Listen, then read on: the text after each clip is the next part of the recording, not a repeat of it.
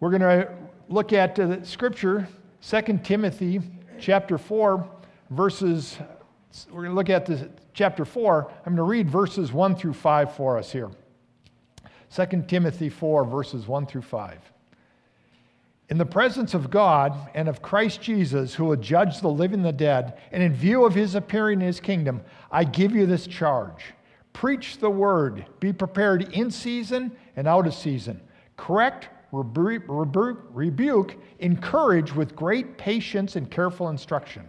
For the time will come when people will not put up with sound doctrine. Instead, to suit their own desires, they will gather around them a great number of teachers to say what their itching ears want to hear. They will turn their ears away from the truth and turn aside to myths. But you keep your head in all situations. Endure hardship. Do the work of an evangelist. Discharge all the duties of your ministry. Oh, Lord God, we pray that your word would speak its truth into our lives today, Lord, so that we would know about it, but Lord, even more so, that it would change us and we'd be transformed through Jesus Christ by your Holy Spirit. Through your word we pray. In Jesus' name, amen. Well, we've got some scenes here. If we look up there, the big lake. Who knows what lake this is? Superior, right? You guys are smart. That's right, Lake Superior. Well, how about this one? This one's a little harder. Anyone know what that one is? It's in California. No, it's this one is the Salton Sea.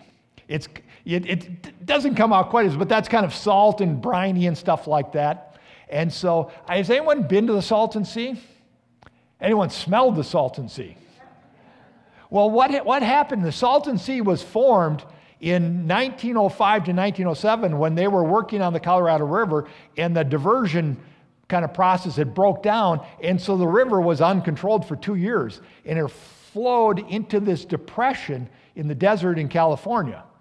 It was Salton Sea. That's what it became until they got the Colorado diversion fixed and they stopped the water.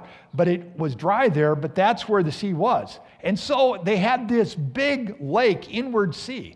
But what happens when water goes in, but it never goes out? Does anyone know what happens? It becomes salty, right? You know, like the Great Salt Lake or the seas themselves. You know, we have that 3.5-4% salt content. Well, the Salton Sea, that's probably like 12-15% where nothing can live in it, because for over 100 years, water's been going in, been evaporating out, but never going out. There isn't that flow. And I think this is a good analogy for us, that we need both an inlet. You know, if you have a lake, if it doesn't have water going in, eventually it will disappear. So it needs water going in, but it also needs an outlet to stay fresh, vibrant, and alive. If it doesn't have those two things, a freshwater lake will not survive. And I think this is a good analogy for us to really see what Paul is telling Timothy here in the 4th chapter of his second letter to Timothy. For it's necessary for us to take in the Word of God, to drink in, to read His Word. You know, that's why we preach it every Sunday, so we can drink, we can grow, we can learn of it. We bring in. That's important to form and shape us. But also, we also need something where it goes out, where we share from what we have received with others, so that we're just not taking in a sponge, but we let go. For a sponge... You ever had those kitchen sink sponges that sit there and don't get wrung out? I notice they start to smell after a while if you don't wring them out. That's what happens. We become stagnant. We get briny. We don't look as good. We aren't as good versus with a fresh, life-giving water. We need an inflow and we need an output as a people of God, as a church, to use our talents, our gifts, our creativity, our time, our resources for God's kingdom. This is what He's called us to be as God's people, for our benefit as well as the blessing of others as well. This is what Paul has for Timothy. Timothy is Paul's son in the gospel of Jesus Christ. Paul is near the end of his life, as we've been saying here in 2 Timothy, and as he's soon to depart for heaven. God's taking him home. He wants to make sure that the good news of the gospel message of Christ continues to go forward. And he says to Timothy that you are the one that needs to carry on with others the message of the gospel that I've taught you. It's not an optional activity. It needs to be to go forward.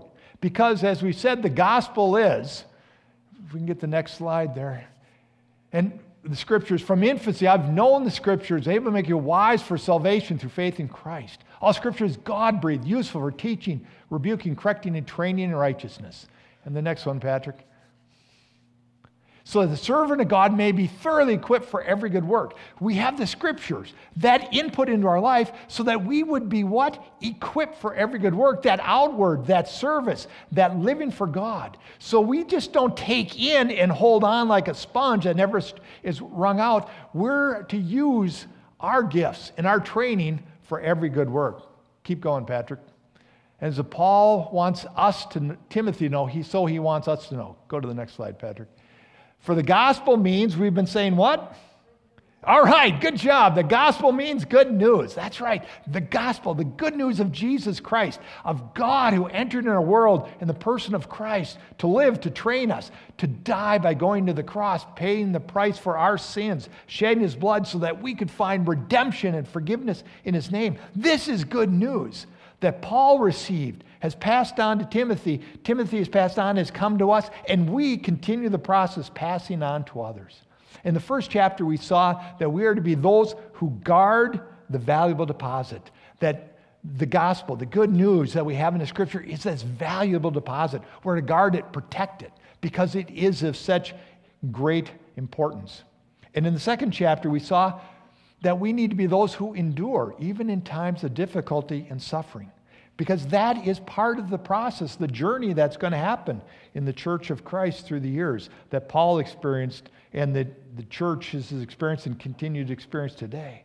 And then last week, we saw being anchored in the scripture, being anchored in the truth of God. That's the anchor where we reside and rest and have our strength as we are filled with God's Spirit, knowing his word. And then today, out of that, we're to overflow our lives with what we have learned from the gospel to proclaim the good news and serve the Lord Jesus Christ. So this is what Paul is charging Timothy and charging us today, to overflow with the good news. So we overflow, first of all, with our gifts. In the presence of God and of Christ Jesus, who would judge the living and dead, in view of this appearing in his kingdom, I give you this charge. Preach the word, be prepared in season and out of season. Correct, rebuke, encourage with great patience and careful instruction. What Paul is saying is, I give you this charge.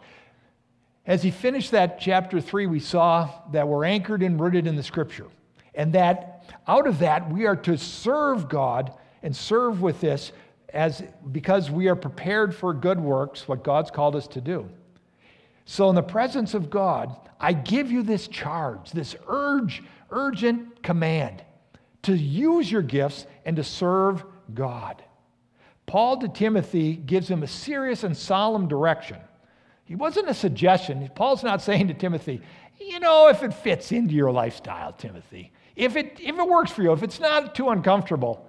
No, he says, I've given you this charge, the strongest language to use in a situation of volunteers, an emphatic, strong statement of responsibility. The charge to Timothy to preach the word of God, to not let the word of God be unspoken, but to go forward. In other words, he's saying to Timothy, use your spiritual gifts for the work of Christ, because this was the gift that God had given to Timothy through the laying on of Paul's hands. And to us, he's saying, use your gifts wherever God has gifted and called you. Whether it's preaching or teaching or something else, use your gifts. Use the gifts you've received to serve God.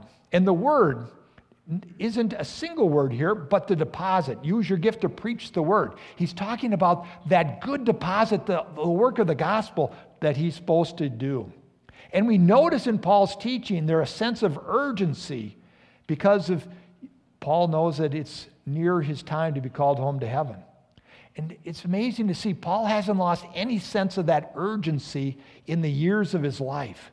in all the decades of his serving God, he still has this urgency since he first encountered Christ on the Damascus Road 30 plus years beforehand.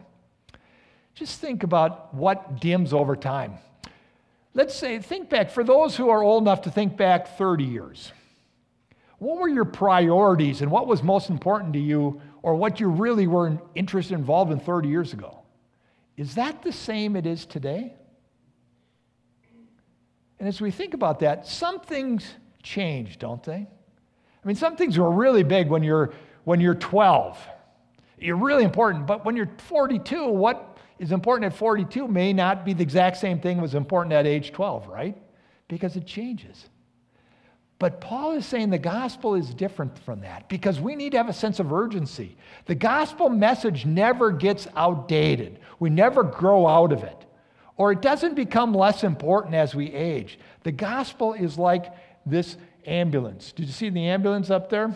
You know, when an ambulance comes screaming by, you think there's a sense of urgency there because they have found that in traumatic situations, if somebody gets care within the first 20 or 30 minutes, their chance of surviving is much greater than if it goes an hour or two or whatever to get the medical care and response that they need. That sense of urgency, which is why the ambulance go. And the question is, do we have that sense of urgency with the gospel? To realize that this isn't just one of many things in life, but this is a sense of urgency that we need to be committed to serving God. And what does Paul say? In season or out of season? In other words, the gospel isn't seasonal. It's not like, oh, for a couple months a year we do the gospel, then we put it aside and we have some fun and that. No, the gospel is an all-life thing because it has to do with what God has done for us on an eternal scale. Paul stresses this to Timothy and to us. Whether time is favorable or not, use your gifts now. Not being rude or pushy, obnoxious, but using your gifts to share the love of Christ, even when it may not be convenient or it's uncomfortable. That urgency is vitally important. I remember a number of years ago, when I was in high school, there was one fellow student, we played on the basketball team together, and we would talk about all things, and I would share the good news of Christ with him, and he was very open to having conversations. And he always said, I've got a lot of living to do before I'm interested in that.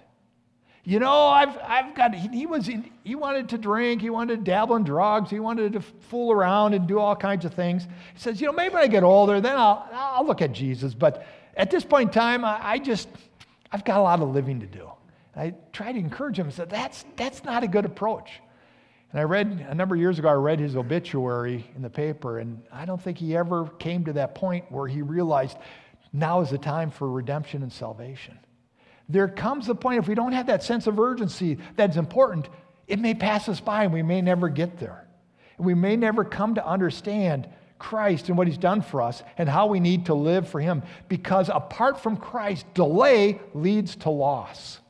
We are to use our giftedness to proclaim Christ wherever we have the opportunity, to use our gifts. Whether we have the gifts like Paul or Timothy or whatever the specific gifts you have. If it's serving, let's serve. If it's administrating, administrate. If it's teaching, teach. If it's loving others and doing kind acts, do those. If it's giving and sharing, give. If it's being merciful. It's building things, build things for Christ. If it's technical, use your technological skills. If it's listening, then listen. Whatever it is, helping others. Then we fulfill what he says, so that the servant of God may be thoroughly equipped for every good work that God is calling us to do and to live out. That's why we're grounded in the Scripture, so we have the foundation. And then we give out. We share this life-giving, fresh water of Christ with others. We use our gifts. We must not lose our sense of urgency for the gospel is important. Because the press of the day, the important things that are going on in life, which are often important, kids' diapers, holidays, vacations, making ends meet, work, family, all good parts of life, as well as those times of struggle, can cause us to lose the focus on the mandate of Christ. But within all of regular living, we should never lose. And we should develop a sense of urgency to do the work of God, because that is what stands forever. Use your gifts you've received to overflow them. Let them be an outlet for the good news of Jesus Christ, the gifts that you have. Well, not just your gifts. We've been giving gifts, use them for the gospel. But secondly, it's through your grit. Go to the next slide. Through your grit. Not just your gifts. Some say, well, I just have limited gifts. Well, everyone has gifts in some areas. But to use your gifts, we have to have some grit, some stick-to-itiveness, some I'm going to do it even if I'm not the best at it. As we consider humanity and people's struggles, we realize that the struggles and the issues haven't changed through the years and through the generations. What people wrestled with 2,000 years ago in terms of relationships and basic issues, technology may change, but the issues of life and people and relationships hasn't changed. People are struggling with the same things they struggled with years and generations ago. And Paul's day found that within this first generation of the church, people were already trying to start changing the message of the gospel. In other words, Paul, you think this message of Christ, the revelation of Jesus, was within the first generation, the first 30, 40 years after Christ. And yet Paul is saying there's already false preachers and false teachers who are trying to shape and form the message of the gospel in a different way, to redefine the gospel message.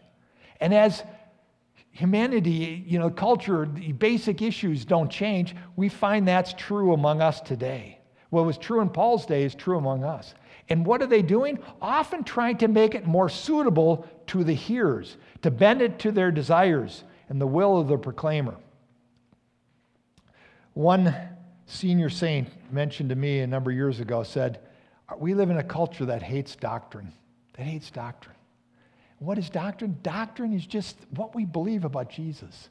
What is doctrine? We go to the next slide. Doctrine is what we believe about God. What we know is true in the Scripture. It's not something in a dusty book, but it's the facts that we know, our doctrine, that Jesus loves us, that He lived among us, that He died, was buried, and rose again and promised to return. That's doctrine of the Christian faith, of the gospel message. Doctrine is a truth we believe about God and His work. And here Paul warns us that losing this teaching, the message of the gospel, will cause all sorts of difficulties and troubles for us.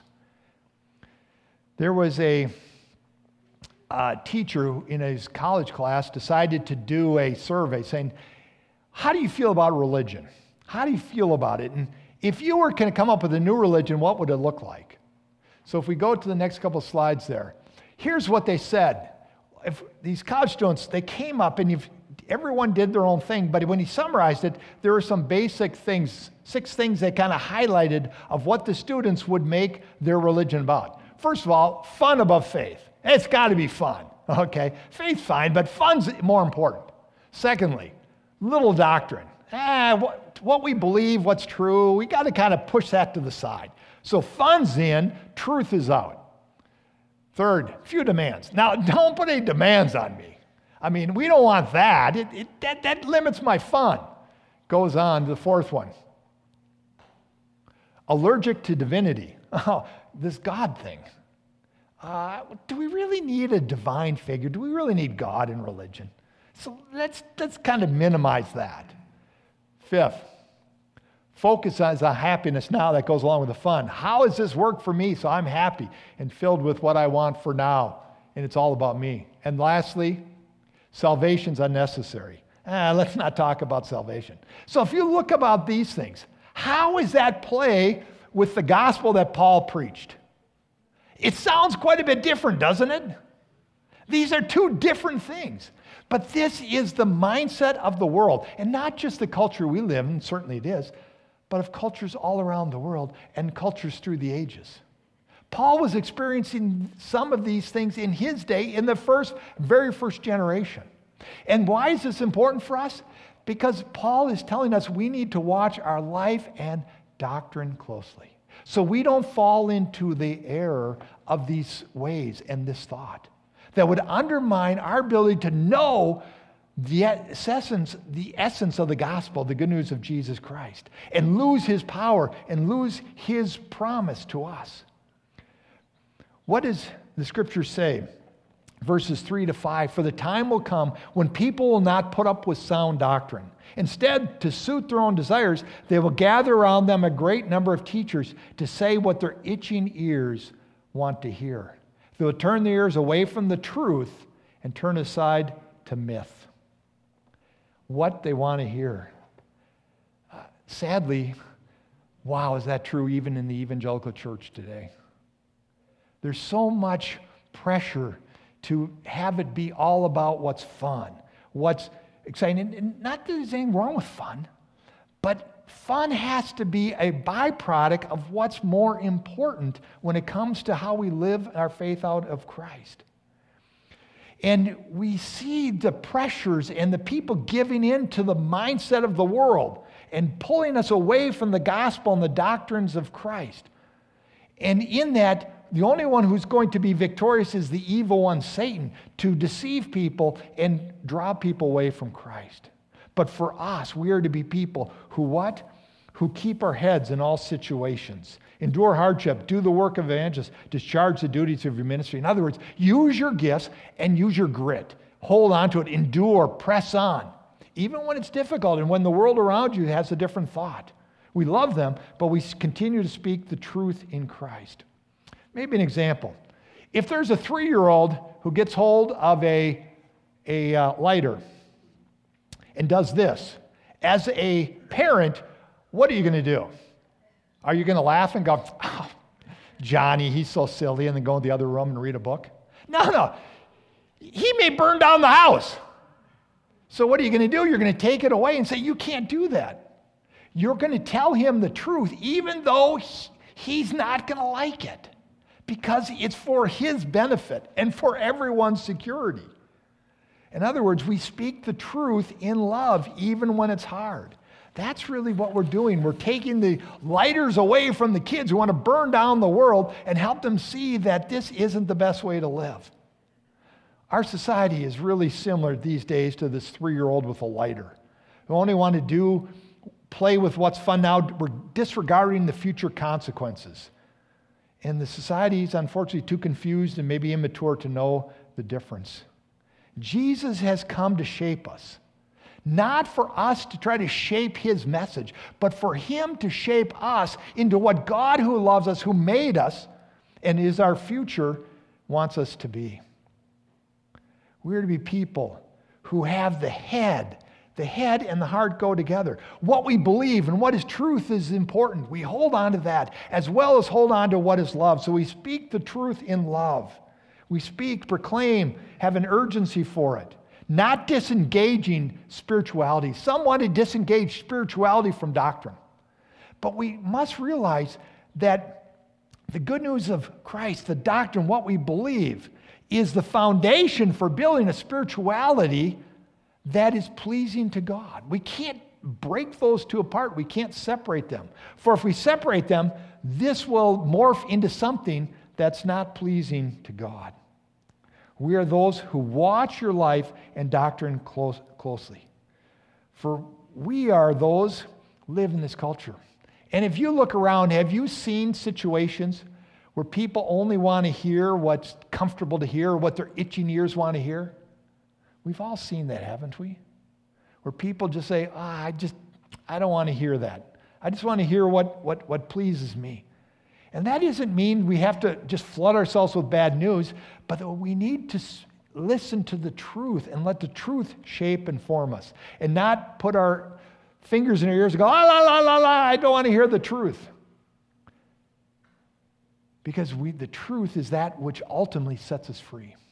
For it's how Christ and his message comes into our lives, into our hearts. Watch your life and doctrine closely. We need to be very cautious and careful of that. Some of the unsound doctrines proclaimed and espoused today were holiness, where God tells us that be holy for I am holy. Holiness, who cares about that, we hear. Sin, does sin really exist? Let's not talk about sin. Let's push it aside. That's not really a big deal. Let's exalt humanity. Let's downplay God. Us as the judge, not God. Scriptures. These are just ancient words. Why would I listen to that? Judgment. There'll be no judgment. Jesus, he's just like the others. Sexuality. We don't pay attention to what God says about that. Everyone's going to go to heaven, so what difference does it make? Let's live for today, for there is no tomorrow. All these messages are lies, deceits, unsound doctrine, things that come from culture and from teachers who are trying to shape it, getting people to listen to them rather than listen to God. And in all of it, what it is an exaltation of humanity and a downplay of divinity of God. When what we see that God is the great one and we are his creation, and as we seek and follow him, then we become what God has made us to be, living by faith underneath his guidance. Good doctrine is the gospel truth. Bad doctrine is me-centered thinking. If it's me, human-centered thinking, that's going to be bad doctrine. When it's God-centric and coming from him, and out of them comes the proper relationship that we are to have one to another. For God loves us. The reason God loves us, he made us, he loves us, and he sent Jesus to die for us. But we can't lose those essential aspects of it, otherwise we lose the doctrine and what God calls us to do.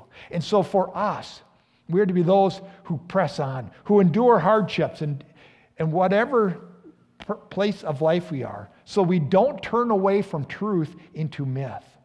Through our grit, endure, persevere, push on with the good news of Jesus Christ, because the gospel is the message that will prevail. So don't give up.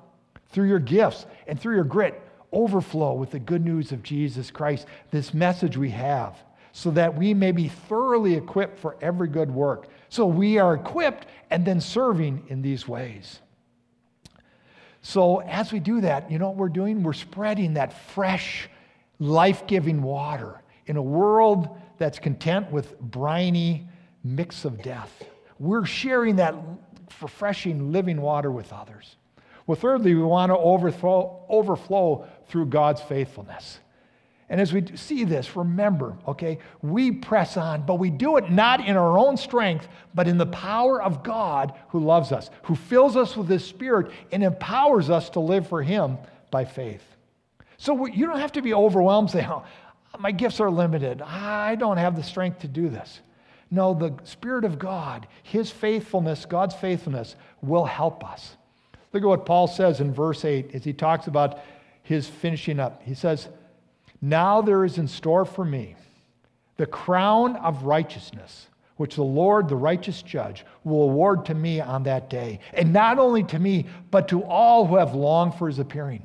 That crown of righteousness. In other words, that crown of eternal life, which those who live by faith through life will receive. Paul says it's there for me, and it's there for you as you are emboldened and strengthened by the Spirit within us. Remember in the first chapter, it says that we have not given a spirit of fear, but of what? Of power, love, and self-control. We are filled with the Spirit in God's power to live and serve him in this way. God has gifted you.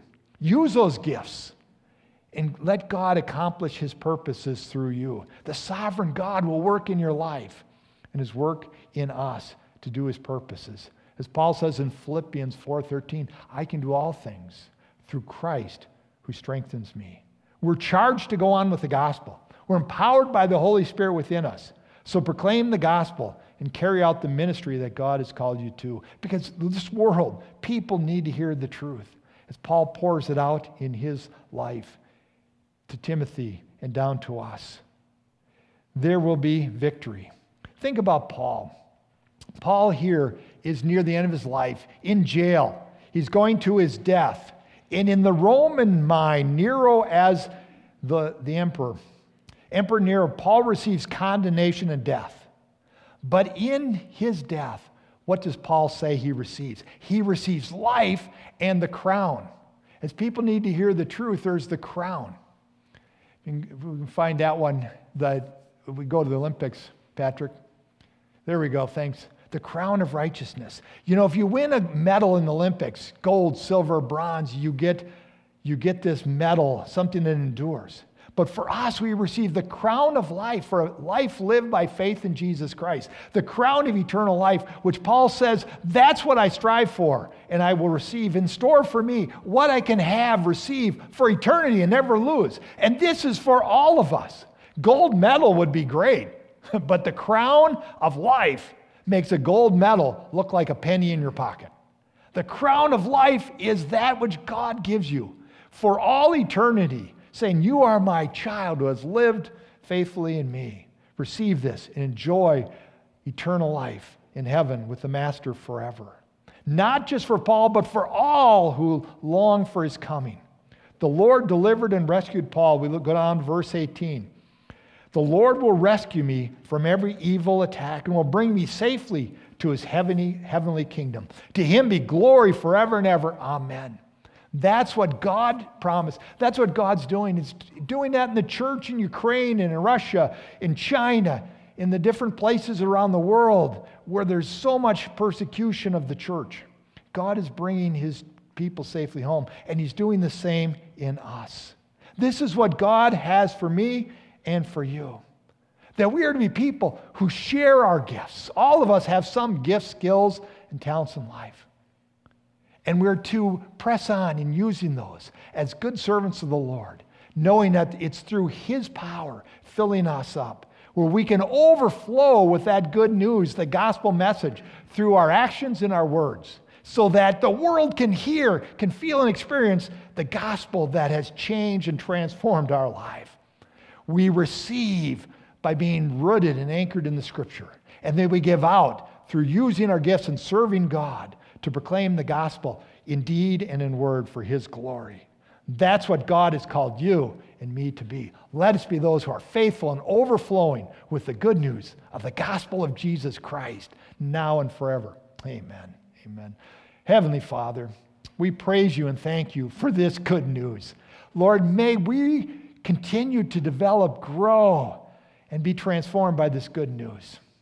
And Lord, as we are changed, may it overflow out of our lives. Lord, through things like Ruby's Pantry, through helping the neighbor next door, by sharing with those who are struggling the good news of Christ and what he can do in their lives, so that this message of Christ continues to build and your kingdom goes forward. And we look forward to that day when we will share in it together in your kingdom. Until then, may we be faithful individually and as a church here at Bethel to do your work as your church.